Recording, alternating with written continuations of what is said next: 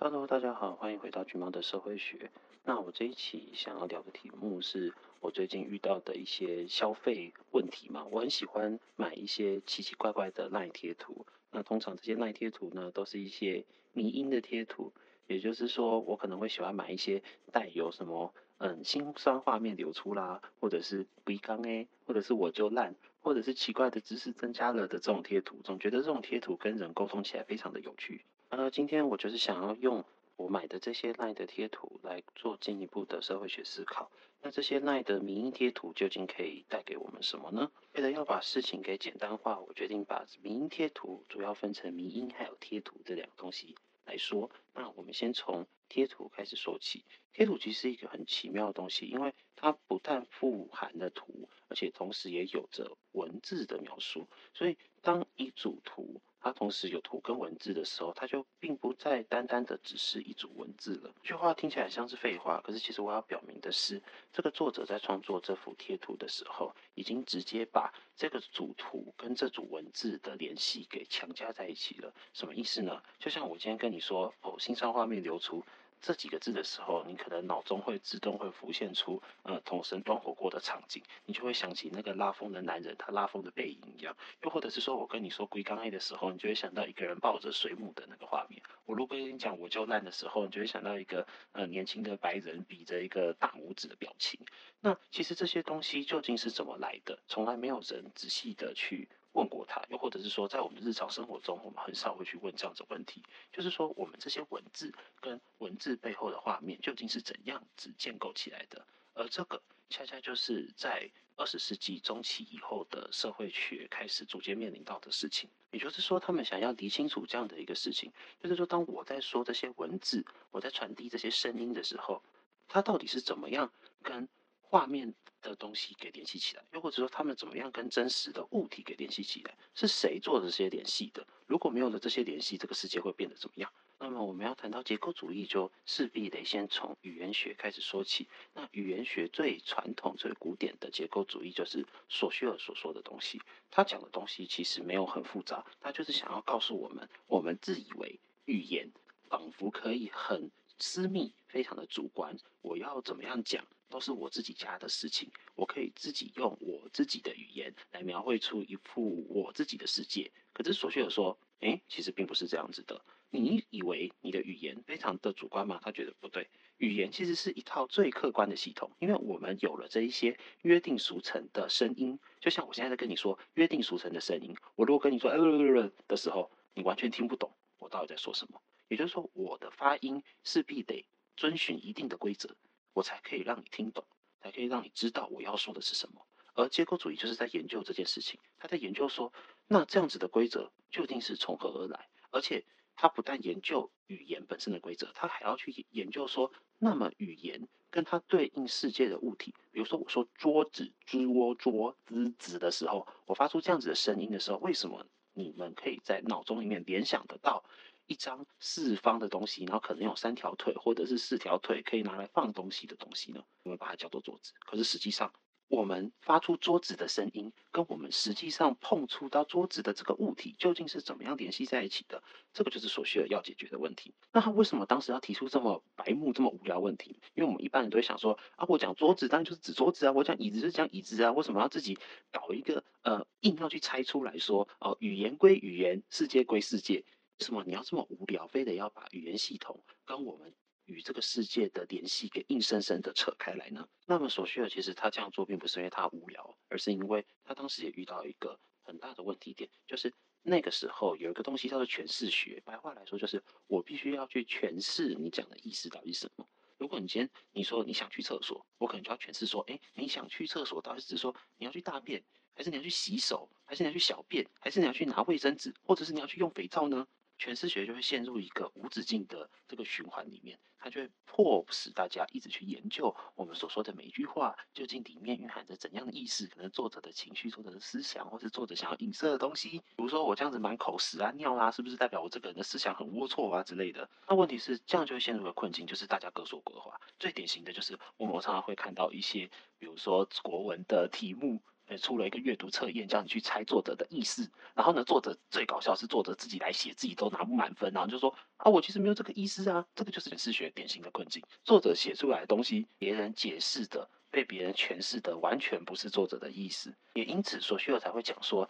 他要回到结构去，回到语言去，回到那个最客观的东西，他要去研究说每一个话、每一个字、每一个图像到底是对应着怎么样的意义，又或者是说对应着怎样的现实世中世界中真实的物体。好，我终于啰里吧嗦的把。我一直很想讲的两个专有名词，给偷偷摸摸的全部讲完了。我现在终于可以帮他们命一命了。在索绪尔的概念当中，我们所习惯用的那些语言系统啦、文字系统啦，或者是各种乱七八糟的符号、图像之类的，对对于索绪尔来说，就是能指。所谓的能指，就是说我可以用这一套系统来。指称说这个世界上的万事万物，比如说当我发出“指我桌子”的时候，我可以代表我在指向我现实世界中真实存在的一张四四方方的可以拿来放物品的东西，我把它叫做桌子。而所指就是指这些真实存在的物品，这些真实存在的事物被指的这些东西。就像我们再回到那四个迷因，当我在跟你说“哎，新三画面流出”的时候。你的脑中可能就可以马上浮现出那一幅图案，那个图像是同神端火锅然后跌倒的面。那我如果在跟你说龟缸 A 的时候，你可能就会浮现出那个影像的画面。我可跟你说我就赞的时候，你就会想到那个白人在一个白色的背景中伸出大拇指跟你比一个赞的表情。的，那我们终于把语言学的结构主义讲完了，接下来才是要讲社会学的结构主义，就必须要提到。他们是怎么样把这些语言学的东西拉到社会学里面来呢？其实也很简单，因为其实社会学一来就是用语言写的，二来它就是用语言去描绘这个世界的万事万物，所以呢，就把它拿来用白话来说刚好而已啦。而把它拿来用的人就叫做李维史陀，他就主张说，哎，不只有语言学，我们的符号系统可以去对应到真实世界的万事万物，他同时觉得不但是语言系统哦，我们自己的心智。也有某一种无形的结构，我的心智其实不可避免的受到某一种环境的制约。那什么意思呢？其实很简单，我们来做一个小练习就知道了。如果说我现在要你马上讲出三个可以只用在女生的脏话，或者是不好听的话，你可能想一下，也许你可以想出来。可是我如果要你讲出三个只能用在男生哦，只能用在男生的脏话，我现在我除了渣男以外，我完全想不到其他的。对于李维石头来说，这种语言结构的卡住，或者是某一种现实事物的丢失，也就是说，我可能遇到某些男生真的很糟、很垃圾、很脏、很恶心的情况，可是我却没有办法用一个确切的词语来去称呼他，来去描述他。而这个李维史陀认为，他其实就反映了我们华人的内心的心智结构，其实是缺失对于这一块现象的描述的。我们还可以再举另外一个例子，在英文里面有所谓的 sex。跟 gender，呃，我们台湾可能会把它分成性跟性别，可是英文里面有一个词叫做 sexuality，可是在中文里面却没有对应的语句，它的意思大概是用话来说，就是你到处乱搞的那个搞的那个过程中，你的那些性活动可以叫做 sexuality 没有问题，但是你自己所扮演的一种性的姿态，它也可以叫做 sexuality，所以有人会把它翻成是一种性向百态的样子，就是它可能是性的各种样貌。这种话在台湾或者是在中文里面就会变得非常的拗口，可是，在英文里面它就可以很简单用一个词 sexuality 来指称我刚刚啰里吧嗦讲了一长串甚至都不能够讲完的东西。而这些对于李维斯托来说，都代表着其实我们社会我们的人自己心中都有一种无意识的心智结构来形塑了我们对于这个世界的认知。所以，让我们再回到那四个迷因，就是不管是新山画面流出，或者是龟缸 A，或是我就烂，其实他们都。隐隐然的指向某一种轻松的结构，而这种轻松的结构，我们又把它另外取了一个名字，叫做迷因。那么我们说话说到这里，我们好像可以觉得，诶，那所以结构主义听起来好像是一个有点用的东西，至少它可以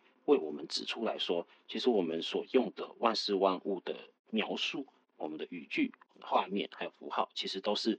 有某一种隐藏的规则，有一种真实客观存在的结构。可是这时候，他的问题就来了。那么，我们是怎么样能够知道那个真实的结构究竟是如何去对应的？也就是说，是谁、是什么东西决定了当我讲心酸画面流出的时候，就会对应到统神；当我讲龟刚来的时候，你就会想到一个人抱水母；当我讲我就烂的时候，你就会想到一个人，那一个白人对你比了一个赞。这究竟是谁，或者什么情况把它对应起来的？这个永远不变的结构究竟从何而来？结构主义一直要很抗拒说，不是人，真的不是人，真的不会是人，去把整个结构给撑起来。在结构主义的心中，只有语言系统，而且这些语言系统、符号系统或者是图画系统，都是好像一你一生下来的时候，它就仿佛自然而然的存在了，就好像是有一个全知全能的神，在你一生下来的时候就已经打造好了一套符号系统、一套语言系统、一套图像系统给你用。然后就跟你说啊，这个东西就是在这边，这样子的结构主义，传统的结构主义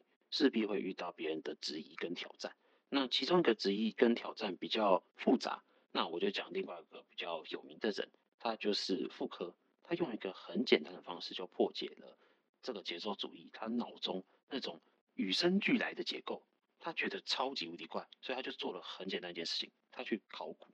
他去问。这些符号系统究竟是何时被建立起来的？究竟是怎么被建立起来的？就是说，他是采取一种历史学的角度，他去问说这些东西、这些结构、这些符号、这些文字，它以前是怎么被用的？后来又是被怎么用的？中间加入了什么奇怪的东西？我们可以一样又又又回到那个迷音的举例。当我在说心酸画面流出的时候，我们可能一开始会想到统神端火锅，对吧？可是实际上，我真正在做的是什么？我是在 LINE 上面可能看到哦，有某个贴图作者，他用自己的形象，比如说可能猫猫啊，或是狗狗啊，或者是一些呃宠物啊，然后端着火锅滑倒的样子，然后他在上面写的“心酸画面流出”这几个字。那我之后。当我在讲心酸画面流出的时候，我可能就并不是指统神端火锅，我有可能指的是贴图的那个猫猫狗狗，它拿着火锅然后跌倒贴图。然后又或者是我们可以再做更进一步的发想，我们一开始讲的心酸画面流出，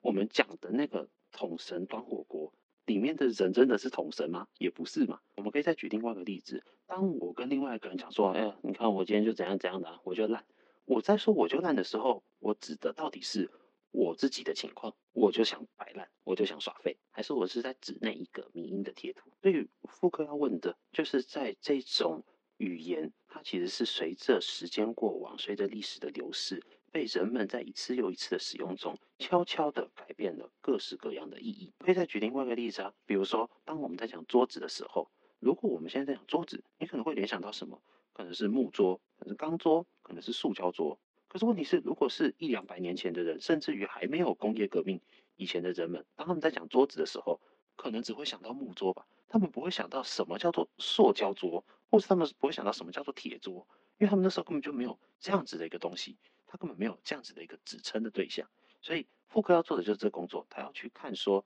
我们真的以为结构是客观、是永远不变的吗？其实也不是，而是在历史的流变之中，悄悄的改变了它的意思。但是福柯的野心还远远不仅止于我刚刚所说的那些啊白痴的贴图或者是民营的贴图之类的，他真正要去检讨、要去稽查的，恰恰是一些我们生活中最常习惯去用的词语，比如说什么是理性，